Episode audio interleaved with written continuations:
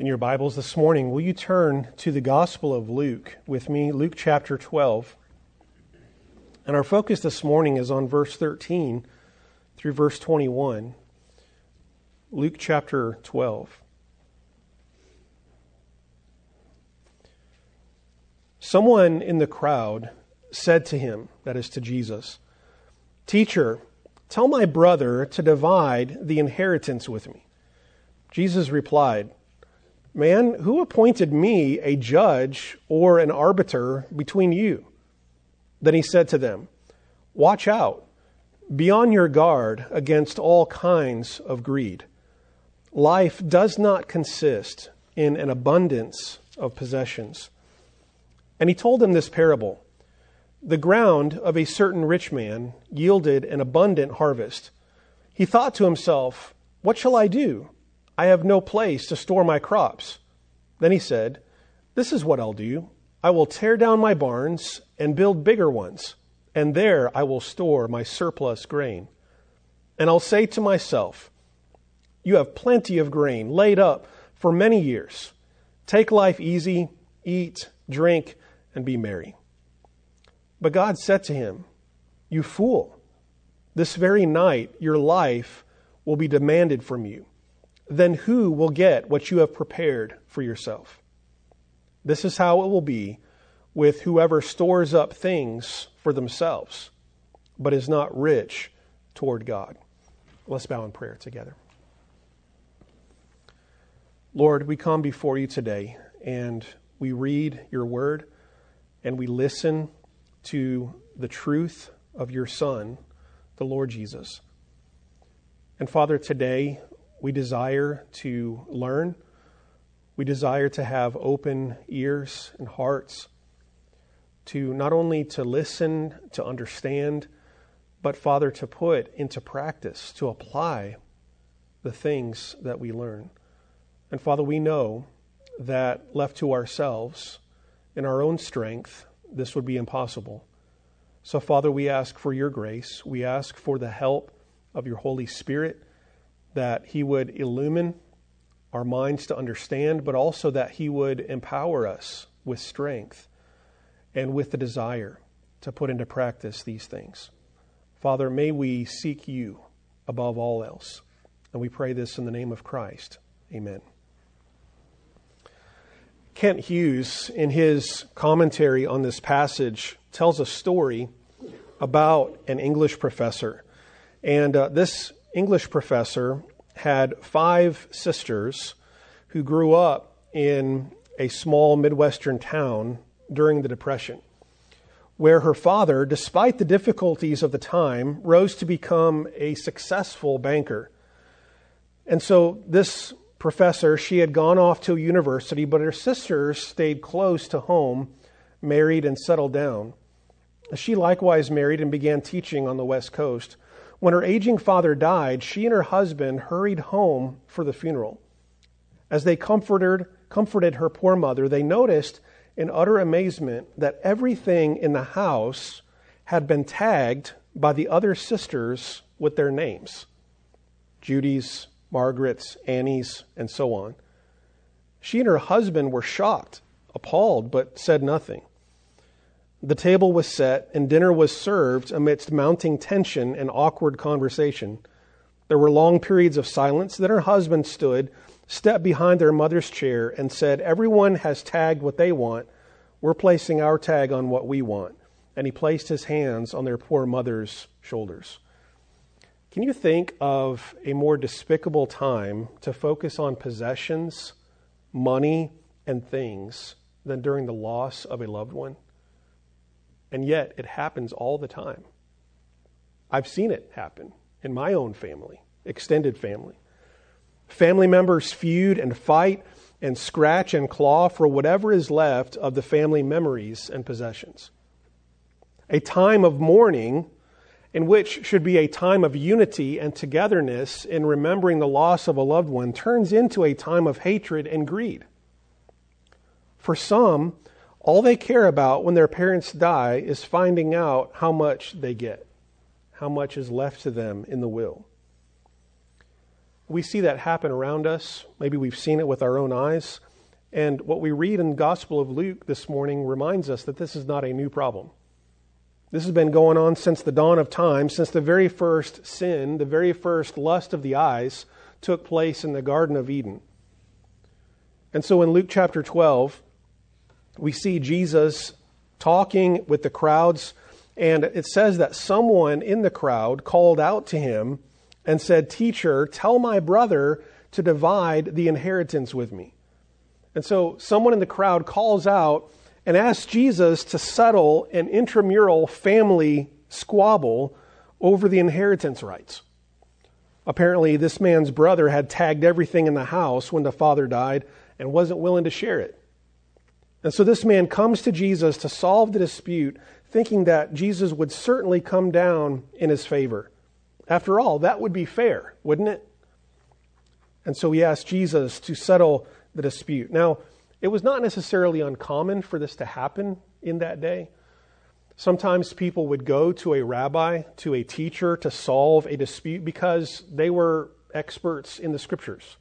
They were experts in the law and maybe could give an opinion about what the law would say in this matter.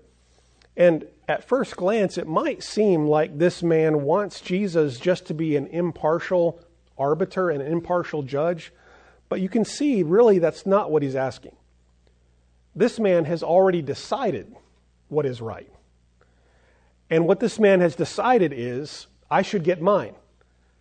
He just wants Jesus to exert whatever authority or power he has to tell his brother to share the inheritance with him. So he's not so much asking Jesus to be an arbiter as he is asking him to be on his side and tell his brother to give him his fair share. And so basically, the man in his complaint accuses his brother of greed and covetousness. He's taking all the inheritance for himself. But here's the thing about accusations a lot of times there's a mirror and they reflect back on us, don't they? Especially when it comes to greed. Because almost without fail, when you're accusing someone else of being selfish and of being greedy, guess what? So are you. Because you want what's yours too. And so you're pointing at someone else for being greedy and selfish, but what's motivating you other than you want what you want and your greed and your selfishness? And so this man also reveals his own greed in this request of Jesus. Basically, just sounds like a couple of five year old brothers squabbling over a toy. No, it's mine. No, it's mine. It's mine. And in their immaturity, this man wants Jesus to solve it. And I love Jesus' comment in verse 14. He says, Man, who appointed me a judge or an arbiter between you? Jesus wants no part of it. He wants no part of this interfamily squabble. And what's really kind of ironic about Jesus' response to this man is who better to solve a dispute than the judge of all the earth, right? Jesus says, Who appointed me a judge or an arbiter between you? And yet, in reality, Jesus is the judge of the entire universe, isn't he? He has the full right, he has the full authority to judge anything and everything and everyone. But he does not insert himself into this situation. Why? Because he knows their hearts. He knows their hearts. He knows what is motivating them. And instead of inserting himself into this matter and trying to solve this family dispute, instead, Jesus, as he often does, turns it into a teaching opportunity for the whole crowd that was gathered there. And so verse 15 says, Then he said to them, notice it doesn't say he said to him, singular, he said to them. He turned it into a lesson for the whole crowd. And he says, Watch out, be on your guard against all kinds of greed. Life does not consist in an abundance of possessions. He warns his listeners to be on guard against covetousness. Jesus, in saying this, is essentially passing judgment, isn't he, on these two brothers. He doesn't solve their dispute because he knows exactly what's motivating it. And he brings it to the surface when he tells the whole crowd to watch out for greed. In other words, this man and his complaint and his brother, they're both guilty of greed and covetousness. greed, covetousness, is basically the desire to have more, isn't it? To have more. Whether it be money, possessions, something better, something bigger, something that someone else has that we want. It is, greed is fundamentally seeing a lack that we perceive to be a lack, a hole, and we want to fill that hole with something or with more of what we already have. And Jesus says, be on your guard against all kinds of greed. And Jesus here is not condemning money per se, he's condemning the love of money, isn't he?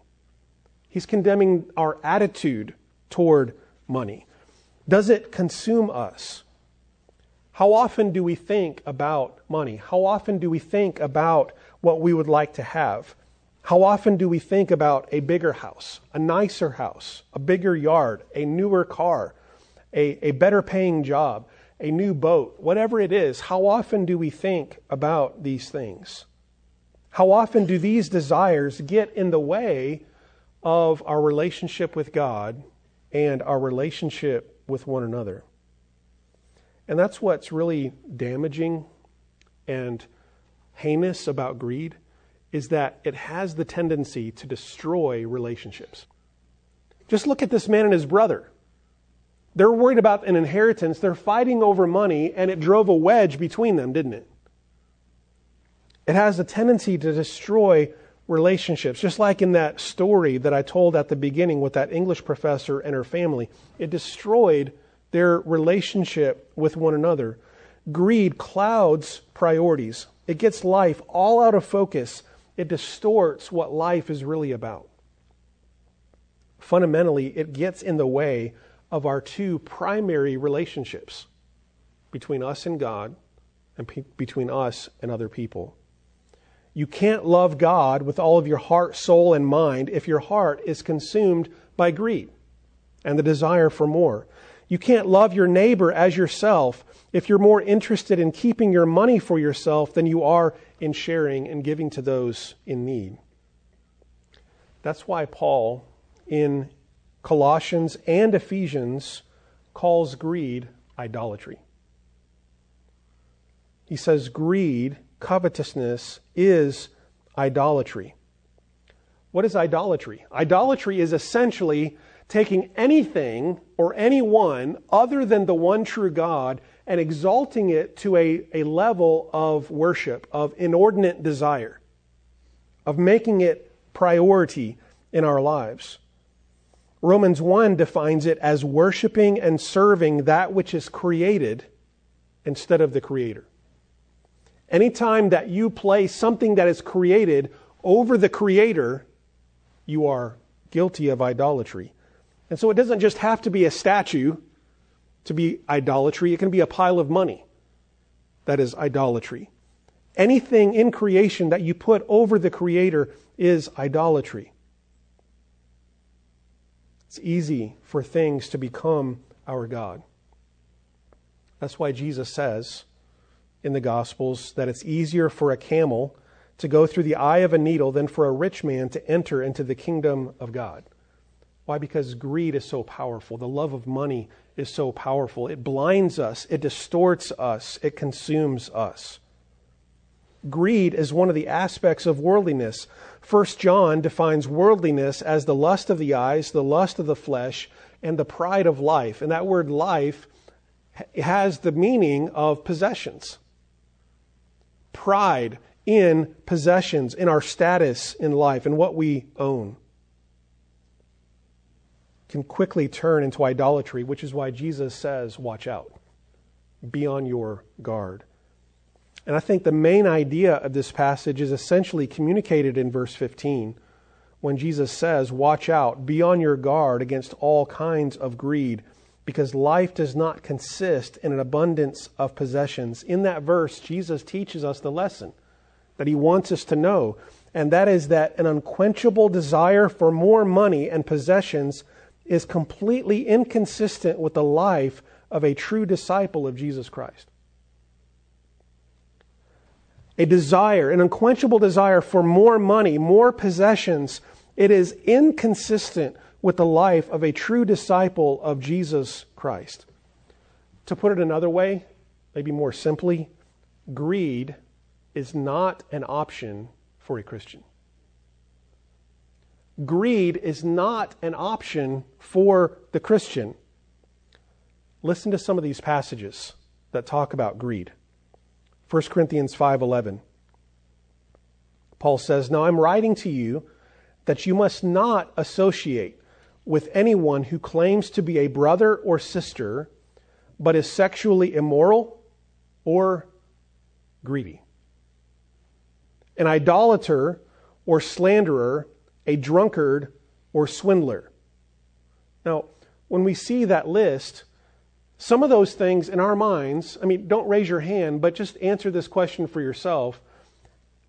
How many of those things seem worse than the others?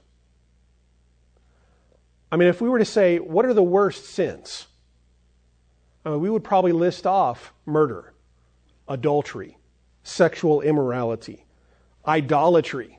We would list off some of these things that Paul mentions here, but would we bring up greed? the love of money? Paul puts it right in with all of these very serious sins. He says, don't even eat with such people. In other words, if somebody claims to be a Christian, but this is what their life is like, essentially Paul is saying they're lying. They're not telling the truth. They're really not a brother or sister. Don't have anything to do with them. Listen to what Paul says in 1 Corinthians 6. Do you not know that wrongdoers will not inherit the kingdom of God? Do not be deceived.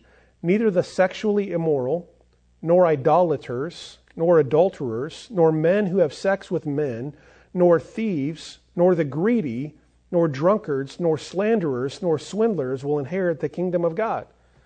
Again, we would be tempted to say some of those sins are worse than others. Homosexuality, sexual immorality, idolatry, adultery, and in that list he says greed. Ephesians 5. But among you, among you Christians, there must not be even a hint of sexual immorality or of any kind of impurity or of greed.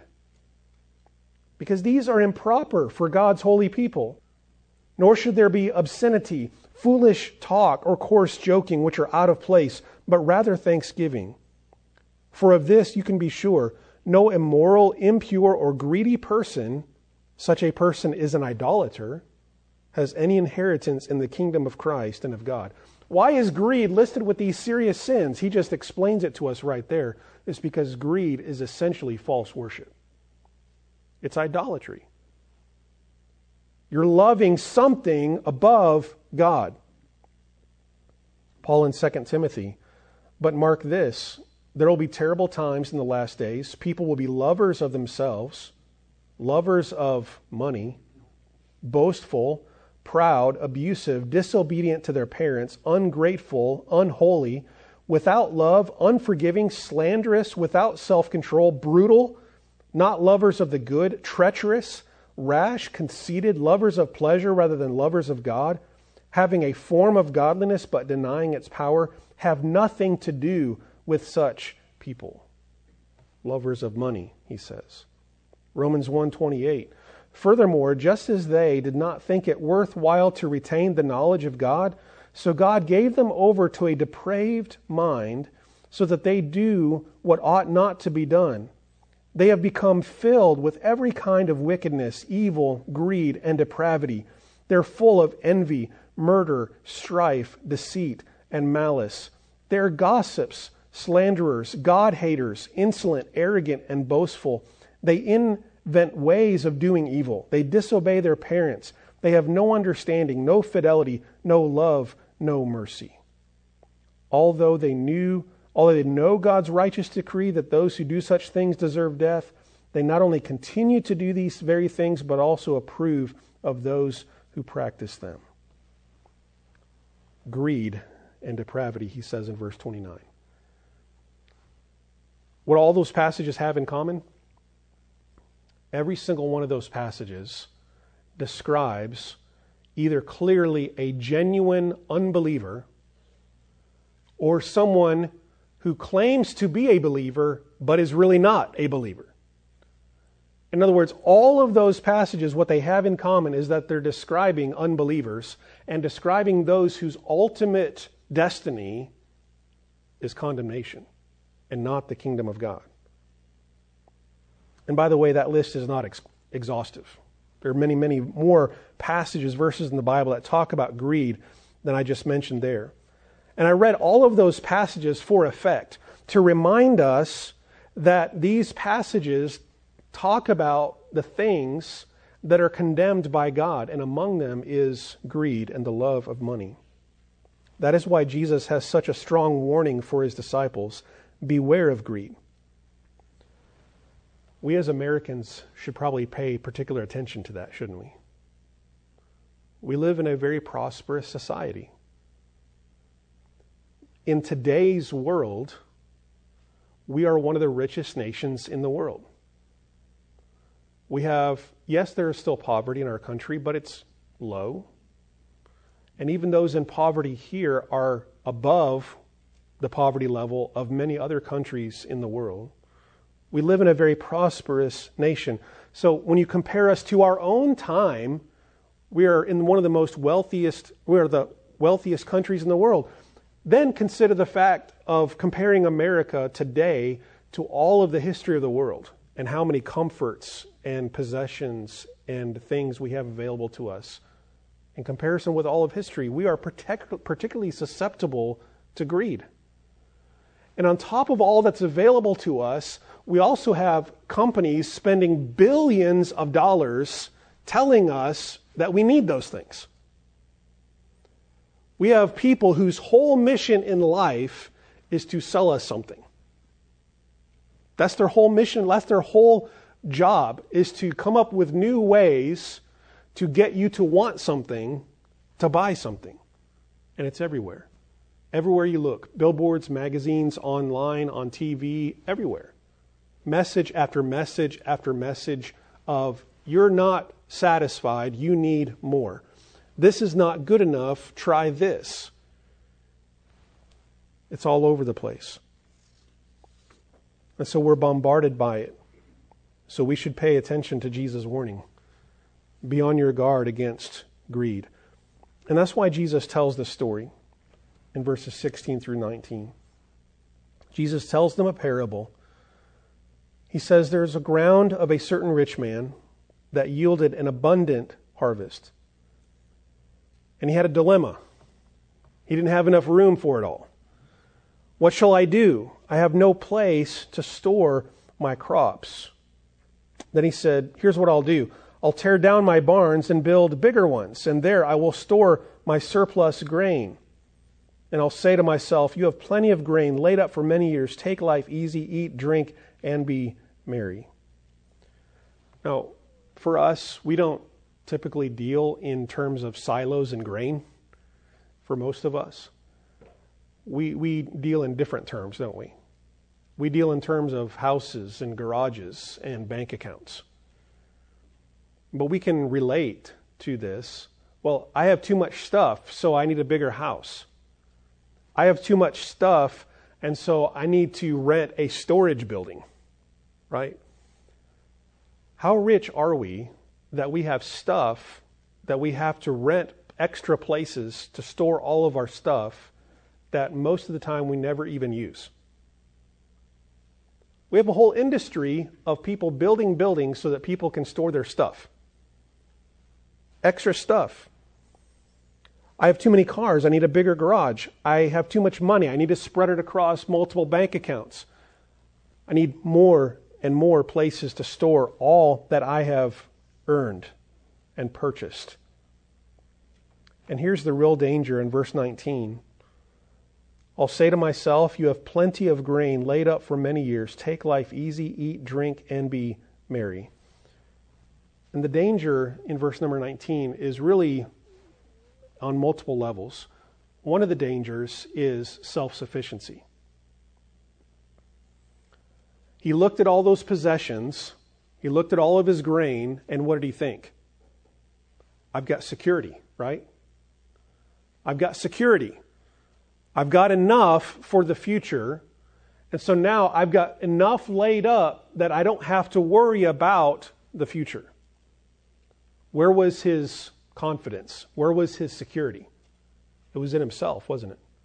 It was in himself and in the things that he had accumulated. But what's the danger of that? Well, there are multiple dangers to thinking that we are good for the future with what we have earned. It's presumptuous, isn't it? It's presumptuous because we don't know what the future holds.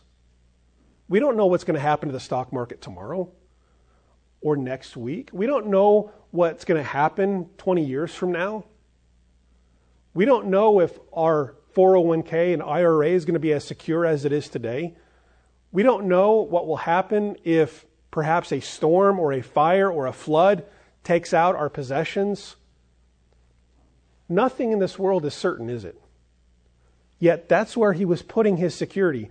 So one of the problems was self security, self sufficiency, but it was presumptuous. It's foolish because he can't know or control the future. The other problem with what verse 19 describes is not only self sufficiency, but the fact that he was placing really the meaning of his life in the comforts and the enjoyments that he could glean from those resources. And here is where I think Americans are particularly in danger. Because we have created a life for us, for most people, that our life is easy, eat, drink, and be merry. We're thirsty? Well, walk over to the fridge and pick from 50 different drinks that you have in the fridge. You want juice? You got juice. You got milk. You got soda. You got water. Whatever. Pick from it. You don't have to walk a mile down to the well and put a bucket in and draw water out, and that's all you have to drink. We have all of these entertainment options. Well, I have to go to the store. Should I take this car or that car? I'm to I'm to go uh, I'm to go on a vacation. Should I go here or here or here or here? We have all of these options available to us, and we're, we're, it's very easy for us to put our life, our identity, our meaning, our whole purpose for existence in those things and in living life for its comforts. This man said, I'm going to take it easy now. I'm going to enjoy these comforts that I have built for myself. And so he fell into an attitude of self sufficiency, but he also fell into really a false uh, worship, an idolatry of putting life's possessions and comforts above everything else. That's where his meaning of life was. But Jesus, in the story, reveals the foolishness of it all because in verse 20, God says to this rich man, You fool, this very night your life will be demanded from you then who will get what you have prepared for yourself? The man made the mistake of forgetting that God was still on the throne. In his pride and in his self sufficiency, he said, I have plenty of food stored up for many years. It's assuming he's going to live for many years. God is still the one who holds our breath in his hands. He sustains our very lives. Everything we have is from him. Whether it is a superabundant crop, a nice paycheck that is the result of extra work and overtime, or a nice bonus, or a wealthy inheritance, everything that we have is from God.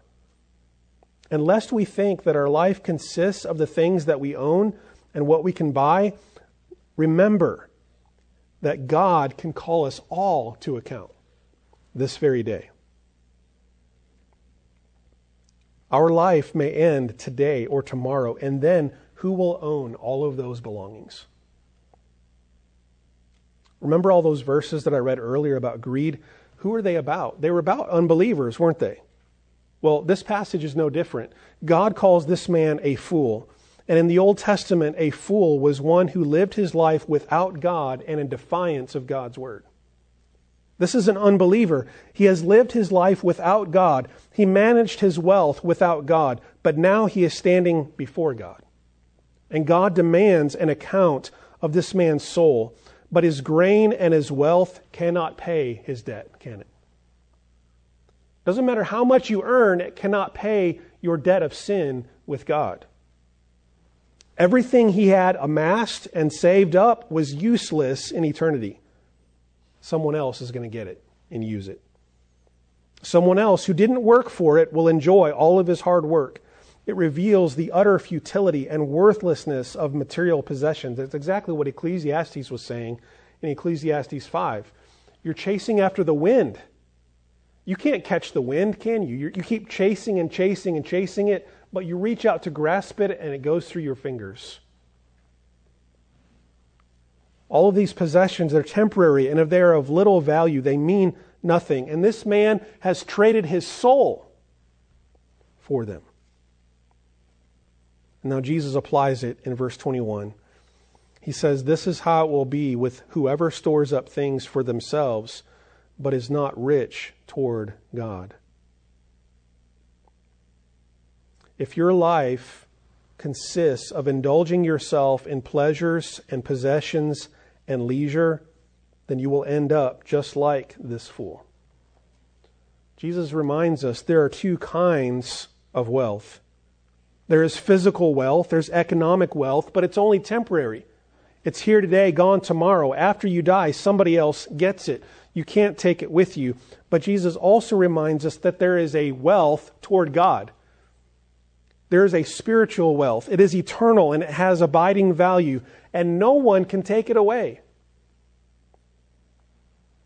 If you're walking out of the store into the parking lot after dark one night, and somebody jumped out from behind your car and stuck a gun in your face and said, Your money or your life, what would you do? Well, if you're a normal person who wants to live, you would hand over your wallet, you would hand over your purse the money that's in your purse, the money that's in your wallet, is not worth your life. In that deathly, terrifying situation, you'd be willing to give up your money and your credit cards in order to preserve your physical life. But how many would be willing to trade their money and their possessions to gain their soul in heaven? Remember the rich young ruler that came to Jesus? Said, What do I have to do to inherit eternal life? Jesus says, Go, sell all of your possessions and give to the poor, and then you'll have eternal life. The point that Jesus was making there is not that you can buy your way into heaven by giving to the poor, but Jesus told that man that because he knew what was in his heart, and he knew that that man still had an idol, a false God in his heart, which was greed. And when he confronted him with it, what did he do? He traded his soul for his money, and he walked away your money or your life? Jesus presented him with your money or your eternal life. And the man walked away with his money.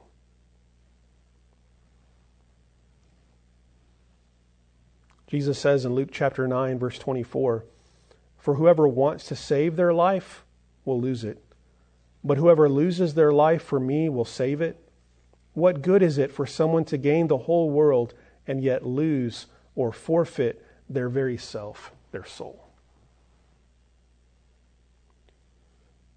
Now, I'm not saying that Jesus calls all of us to a life of poverty.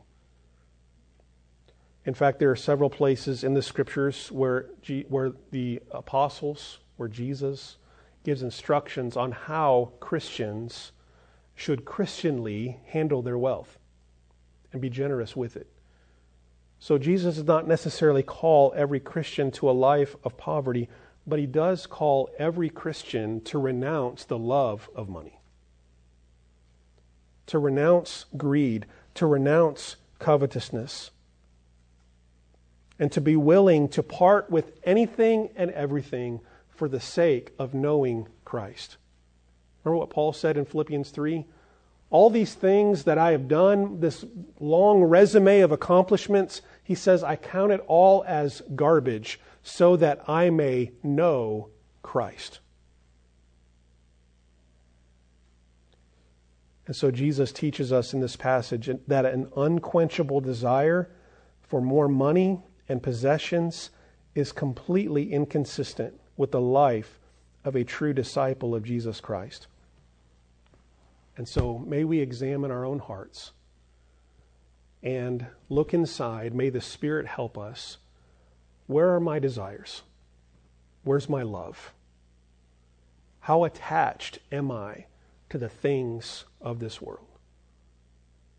Your money or your life? Let's bow in prayer together. Father in heaven, we thank you for your word. And this morning, we just think and meditate on what our Savior has taught us today.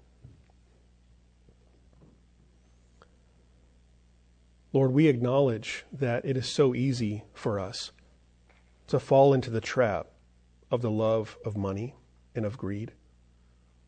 It's all around us, it's in the world.